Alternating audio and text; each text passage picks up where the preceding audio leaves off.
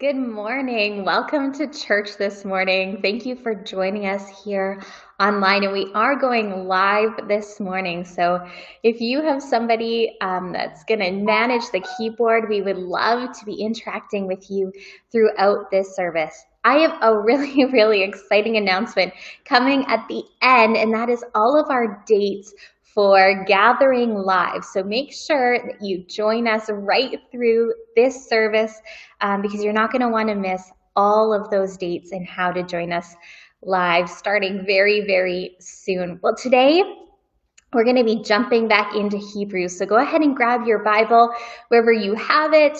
Um, if that's on your phone or a smart device, that's great. If it's a paper Bible, go ahead and grab that. And if you do not have a Bible, head over to myevangel.church forward slash Bible, myevangel.church forward slash Bible. And there are some links there where you can get a Bible for your phone or smart device, but there's also a form there. And if you fill that out, we would love to get you a paper Bible because we just think that the Bible changes your life. When was the last time that you MacGyvered a solution in your life? Um, as I'm talking, there are going to be some pictures coming up on the screen of some hilarious attempts to come up with a makeshift or a stopgap solution. And that reminds me that if anyone knows where that term stopgap comes from, please let me know. Uh, there was a whole bunch of speculation online, but I couldn't find the origin of that phrase, stopgap.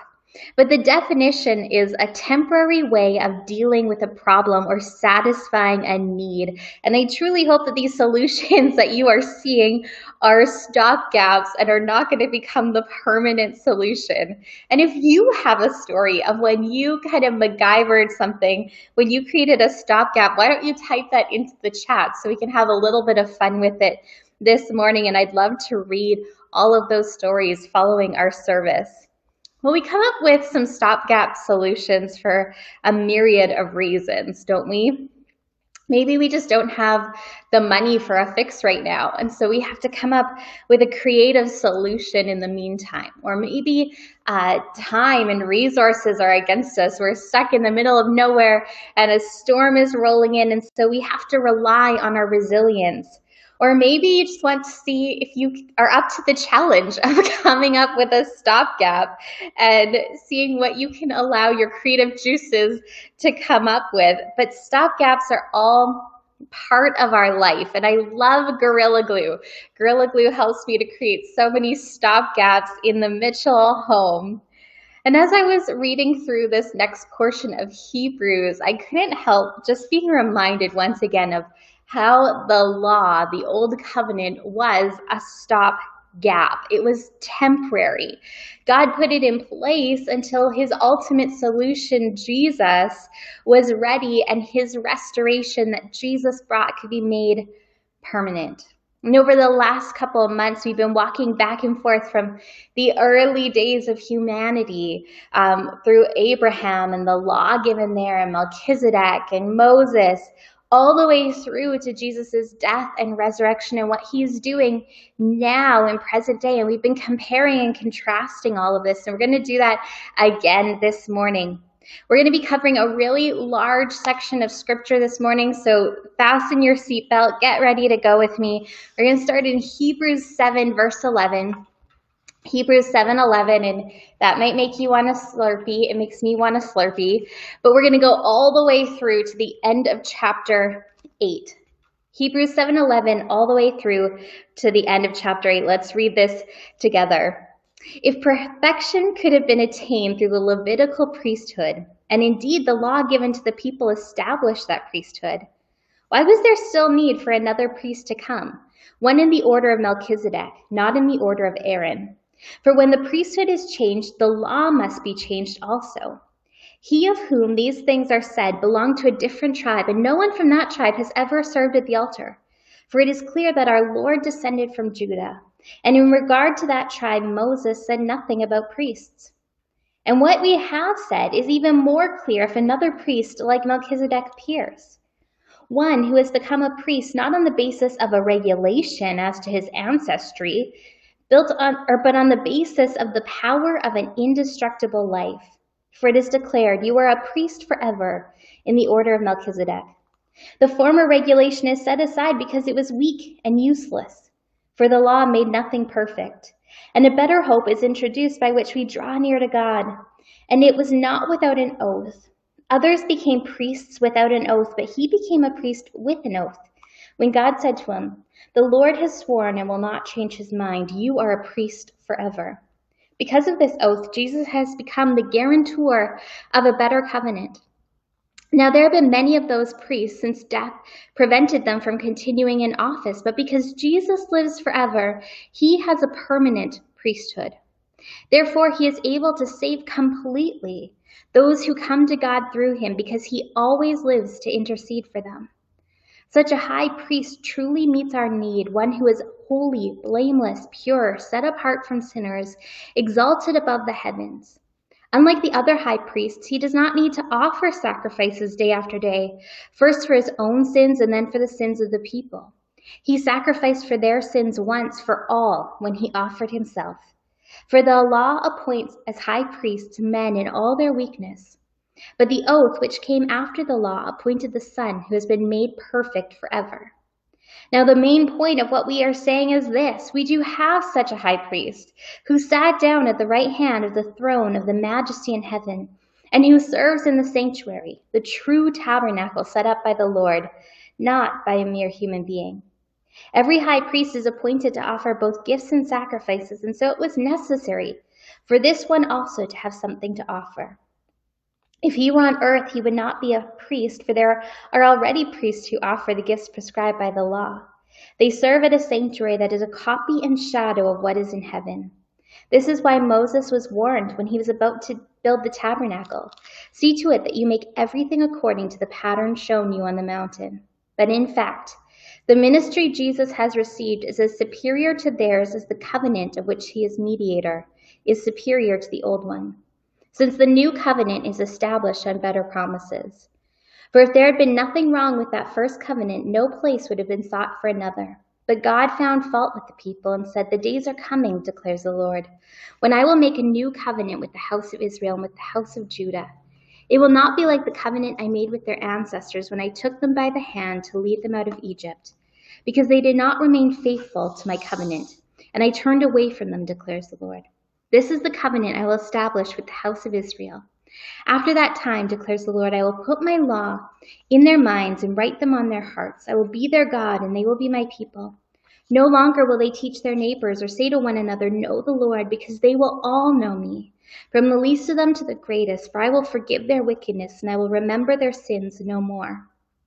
By calling this covenant new, he has made the first one obsolete, and what is obsolete and outdated will soon disappear. Let's pray. Well, God, we thank you for your word that is truth. And God, we just pray right now that you, the Spirit of truth, would reveal to us who you are, that you would reveal to us the freedom that is found in you in this new covenant. And God, this morning, would you urge us on to pursuing a relationship with you, to looking more and more like you?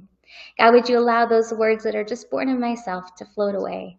But would your words, your truth, spirit of truth, would those sink in? Because you change hearts and lives. In your precious name, amen.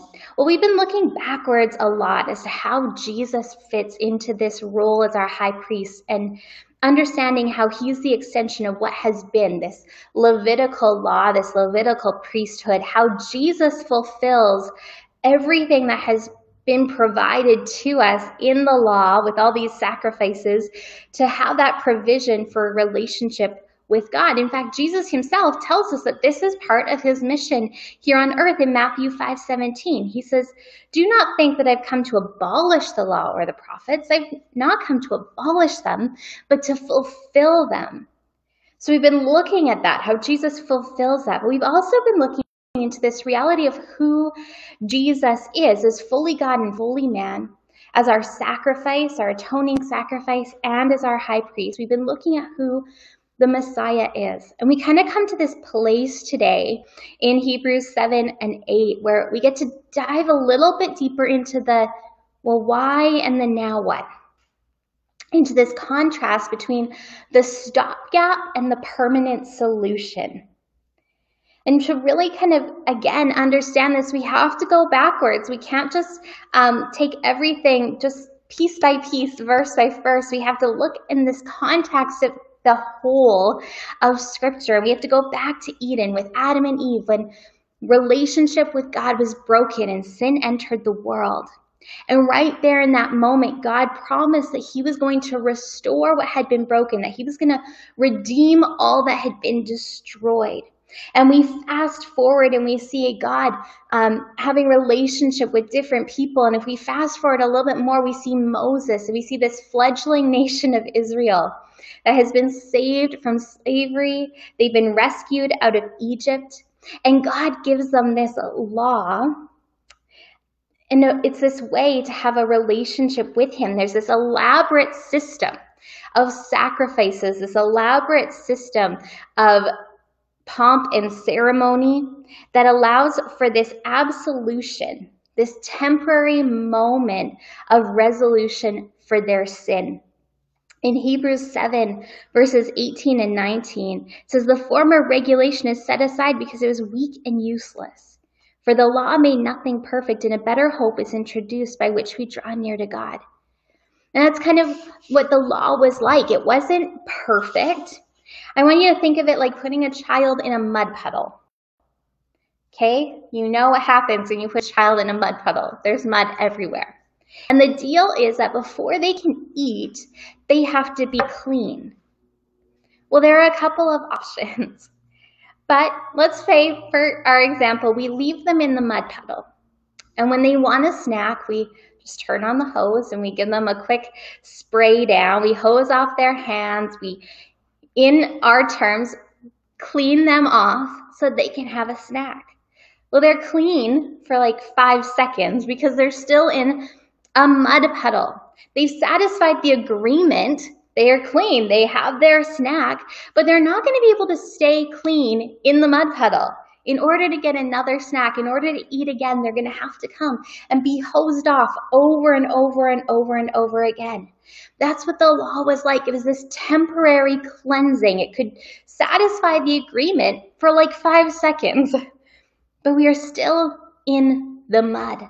The law couldn't offer that permanent solution. It couldn't pick up that child and carry them inside to a nice warm bubble bath where they would be completely cleansed, but also indoors, no longer in that mud.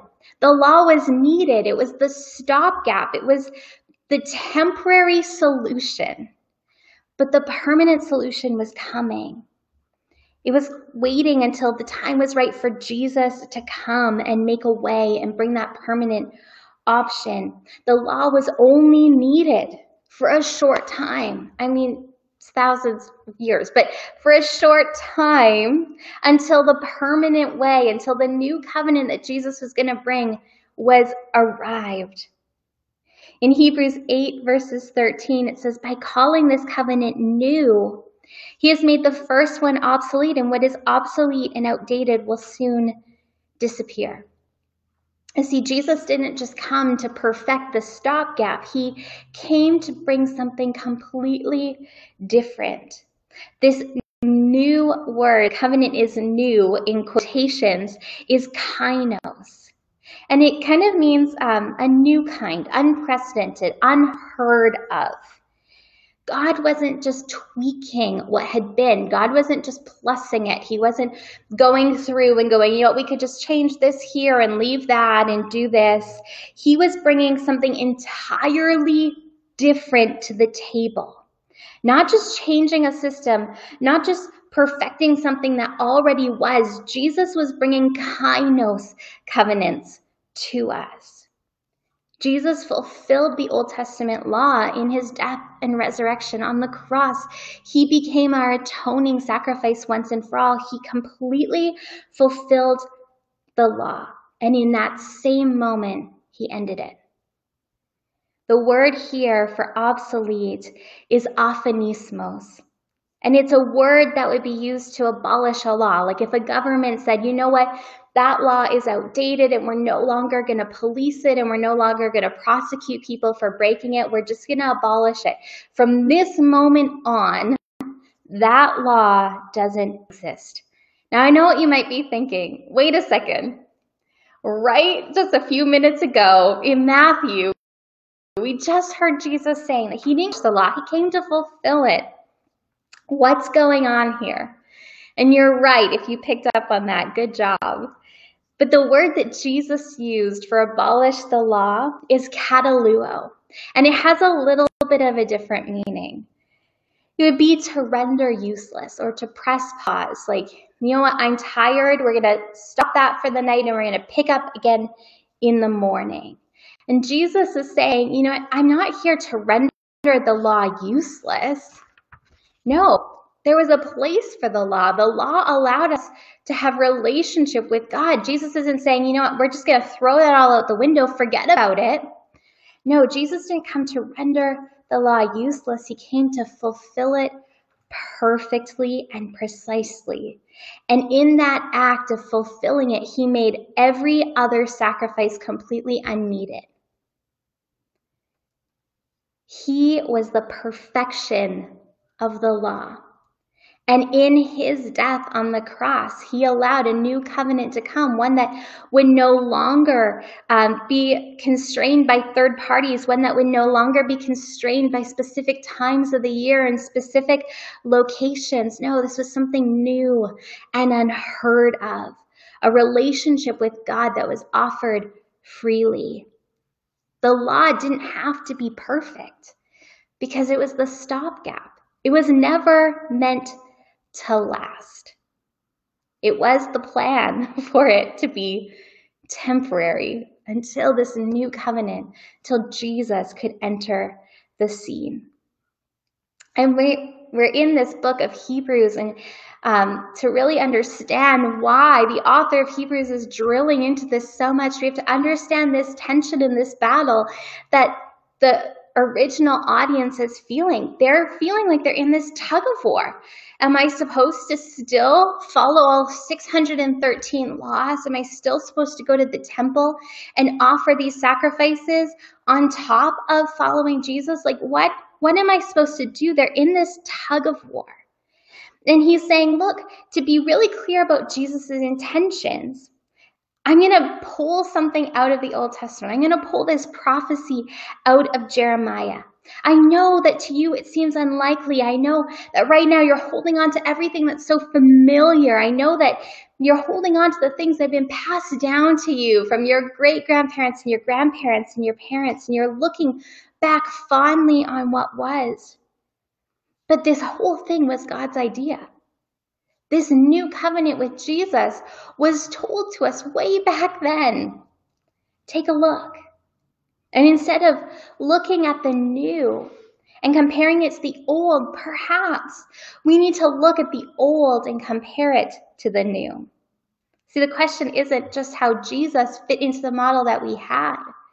The question is, how does the model that we had foreshadow to who Jesus is and to what he was going to do in this new covenant. We need to open our eyes to see the whispers and the shadows, as we're going to read in a moment, of the way that the stopgap was preparing us for the permanent solution Jesus, our Messiah. The law, the priests, the tabernacle, the rituals, the ceremonies, all of them needed to be followed so specifically and precisely not so to make Jesus, his role and his job easier to fit into that old model.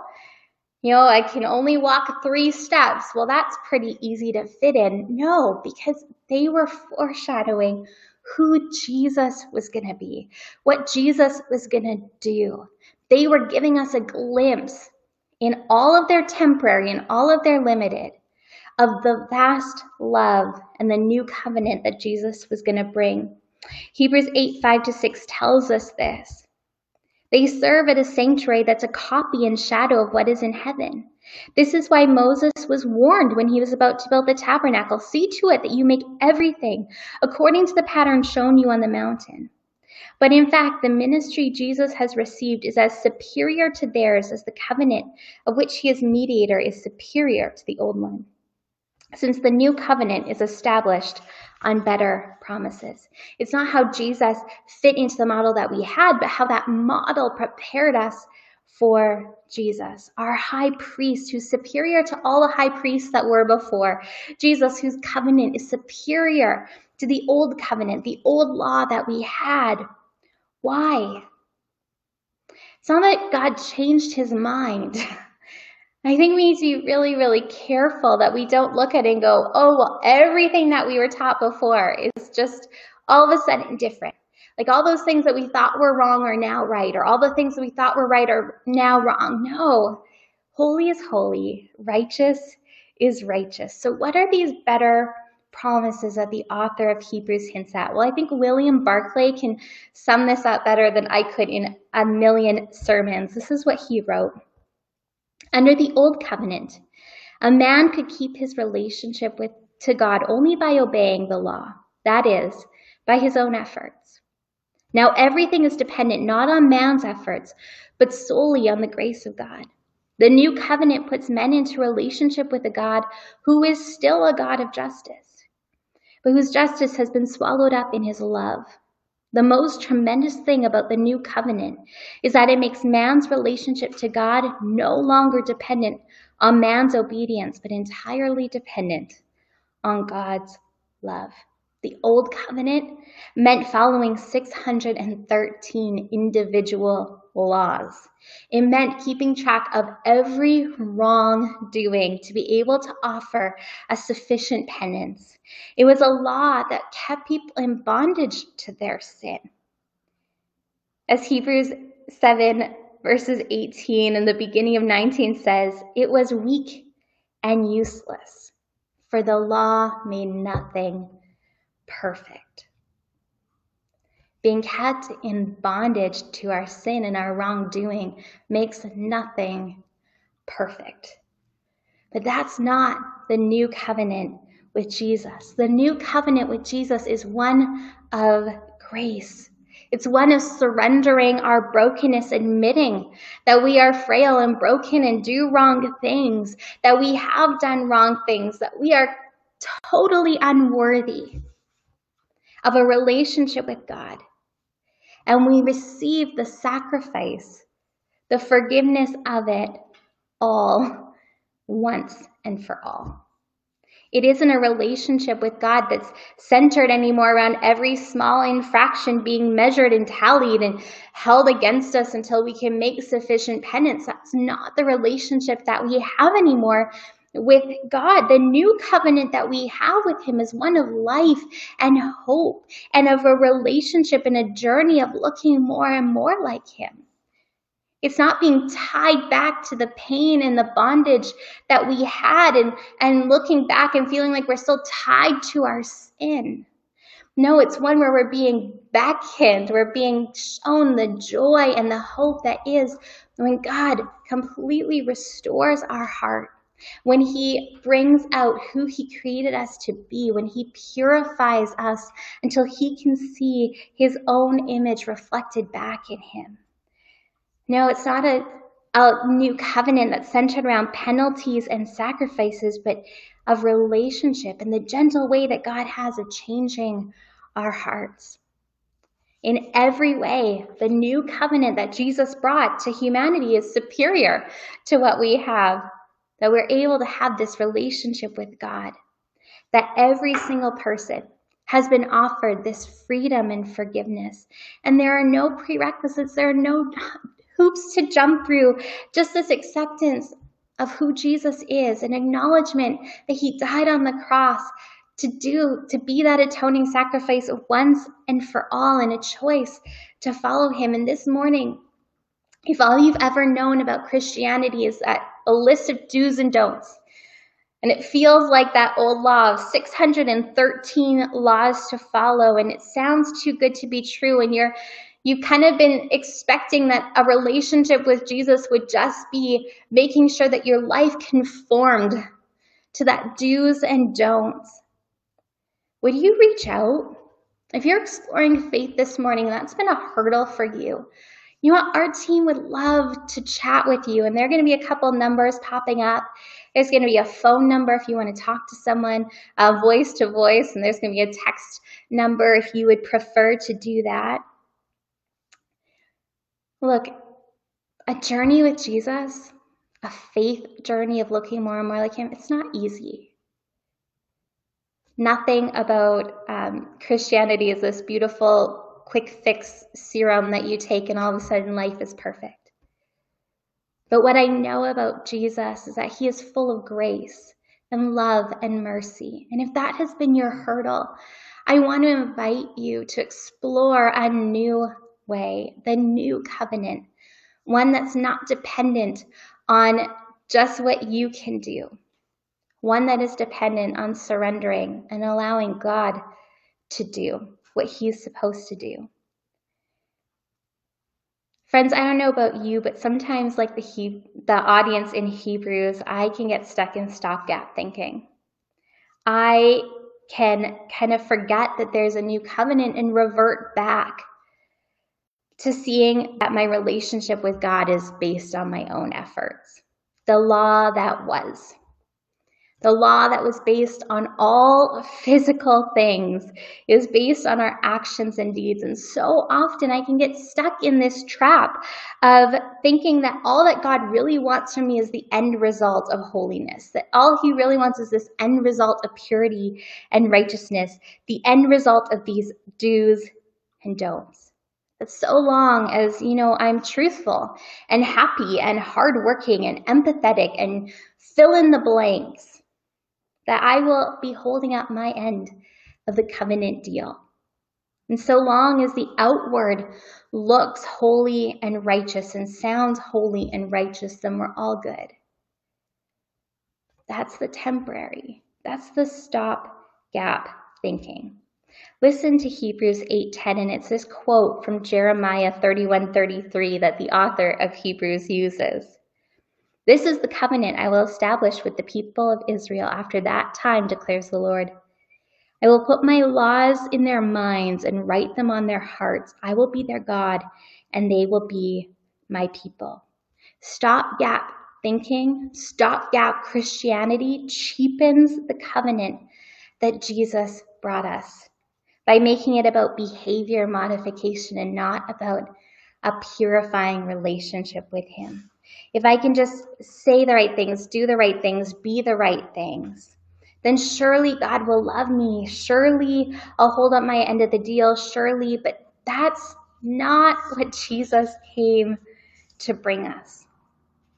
When Jesus was walking this earth, he had so many run ins with the Pharisees and the teachers of the law.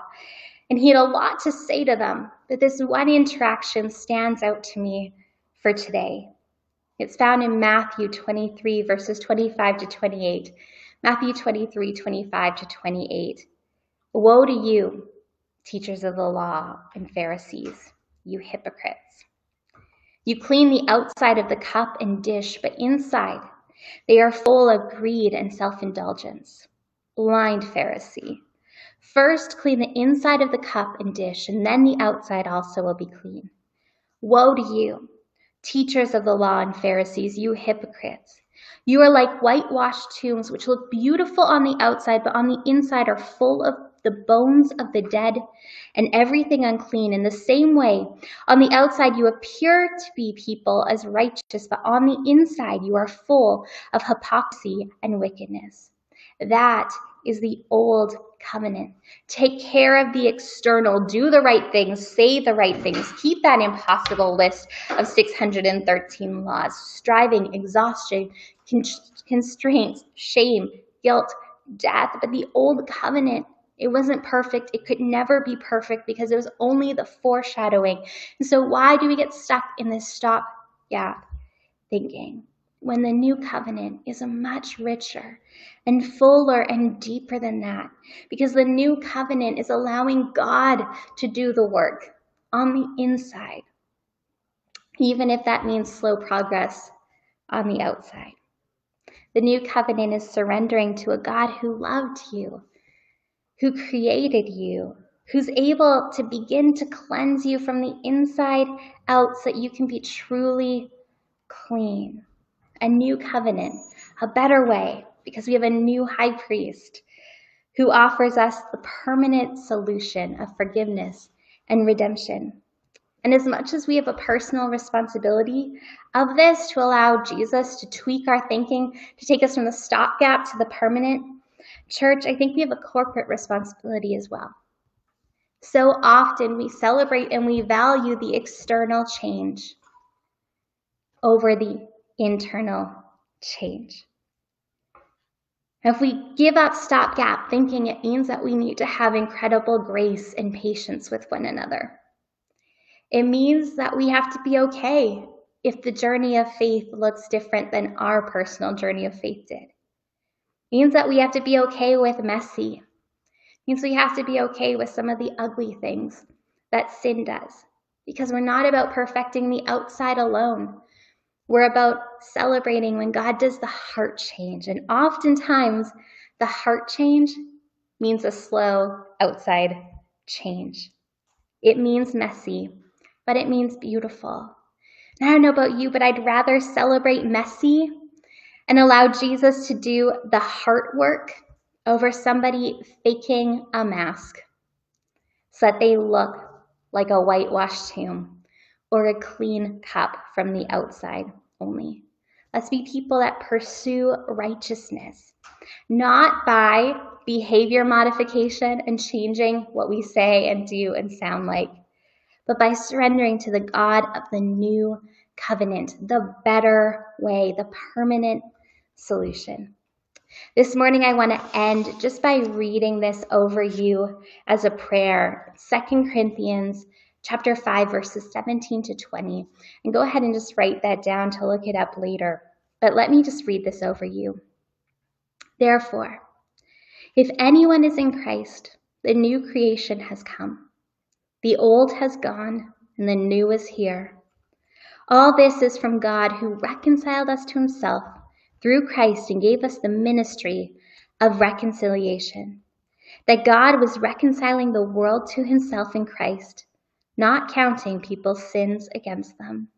And he has committed to us the message of reconciliation. We are therefore Christ's ambassadors, as though God were making his appeal through us. We implore you on Christ's behalf be reconciled to God.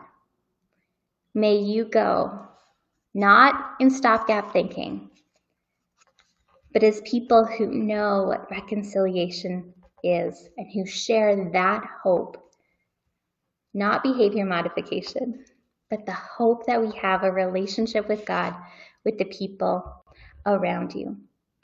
Well, I, I did say that um, I had a great announcement coming for you, and I do, and that is that we are very excited to be joining back together in a very limited way over the summer. And we would love to chat with you um, in person if you have questions as to why it is so limited. We do have reasons and we would love to share them with you, but I don't want to take that much time right now. So tonight at seven o'clock, you will actually be able to go online onto our website and register for one Sunday slot and up to two prayer slots. And I'm going to give you all of those days in just a moment. Over the summer, we're going to have two Sundays where we hold church live here in the building. Will have two uh, services each Sunday, but we can only accommodate a maximum of 50 people.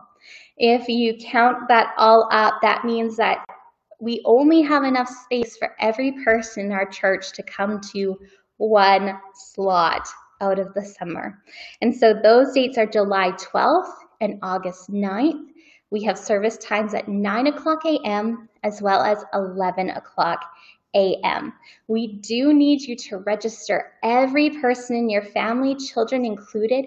They will need to sit with you, but we will have some special um, surprises for them there. So again, you can go to our website at seven o'clock tonight to sign up for one of those four slots for Sundays, July 12th and August 9th at 9 a.m. and 11 a.m.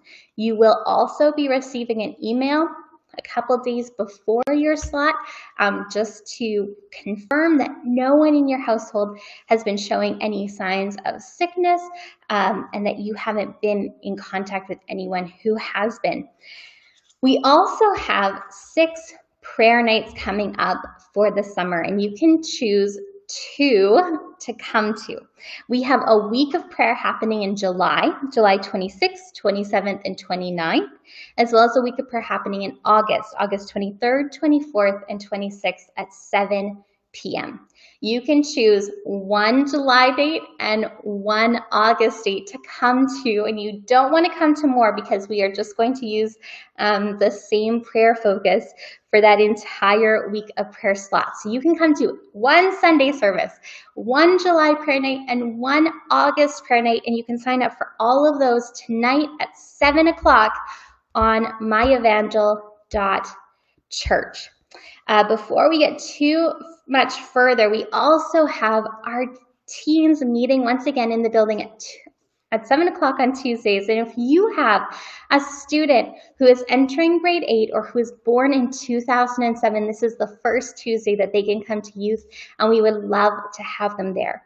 We will also be sending out some correspondence specifically to parents and guardians on our email list if you have preteens or children that are entering grade one um, this fall, then we are going to have a special party for them later on in this summer. We also want to encourage you just to come by if what we're doing is adding value to your faith journey, then we would encourage you to just help support uh, the ministry of Evangel Church financially. And so we are here until 12 o'clock today for drive through generosity. We're also at the church office from 9 to 5, Monday through Thursday. And you can always give online at myevangel.church forward slash give. All right. Well, I think that is it for the announcements. And thank you so much for joining us today. So, Father God, I thank you that you are the one who brought the permanent solution. I thank you, Jesus, that you are our high priest and our atoning sacrifice, and that you are our standard. But I thank you that you don't leave us to attain that standard on our own, but you, Holy Spirit, are with us that you purify us, that you reveal God's heart to us, and that we are never on our own. And as we continue to walk this path of looking more and more like you, would you give us opportunities to share the hope that we have with those around us? Would you do the deep work from the inside out? And would you allow us to be people of grace and patience, celebrating that deep work over the temporary. In your precious name, amen. Thanks for joining us, friends. Have a great Sunday.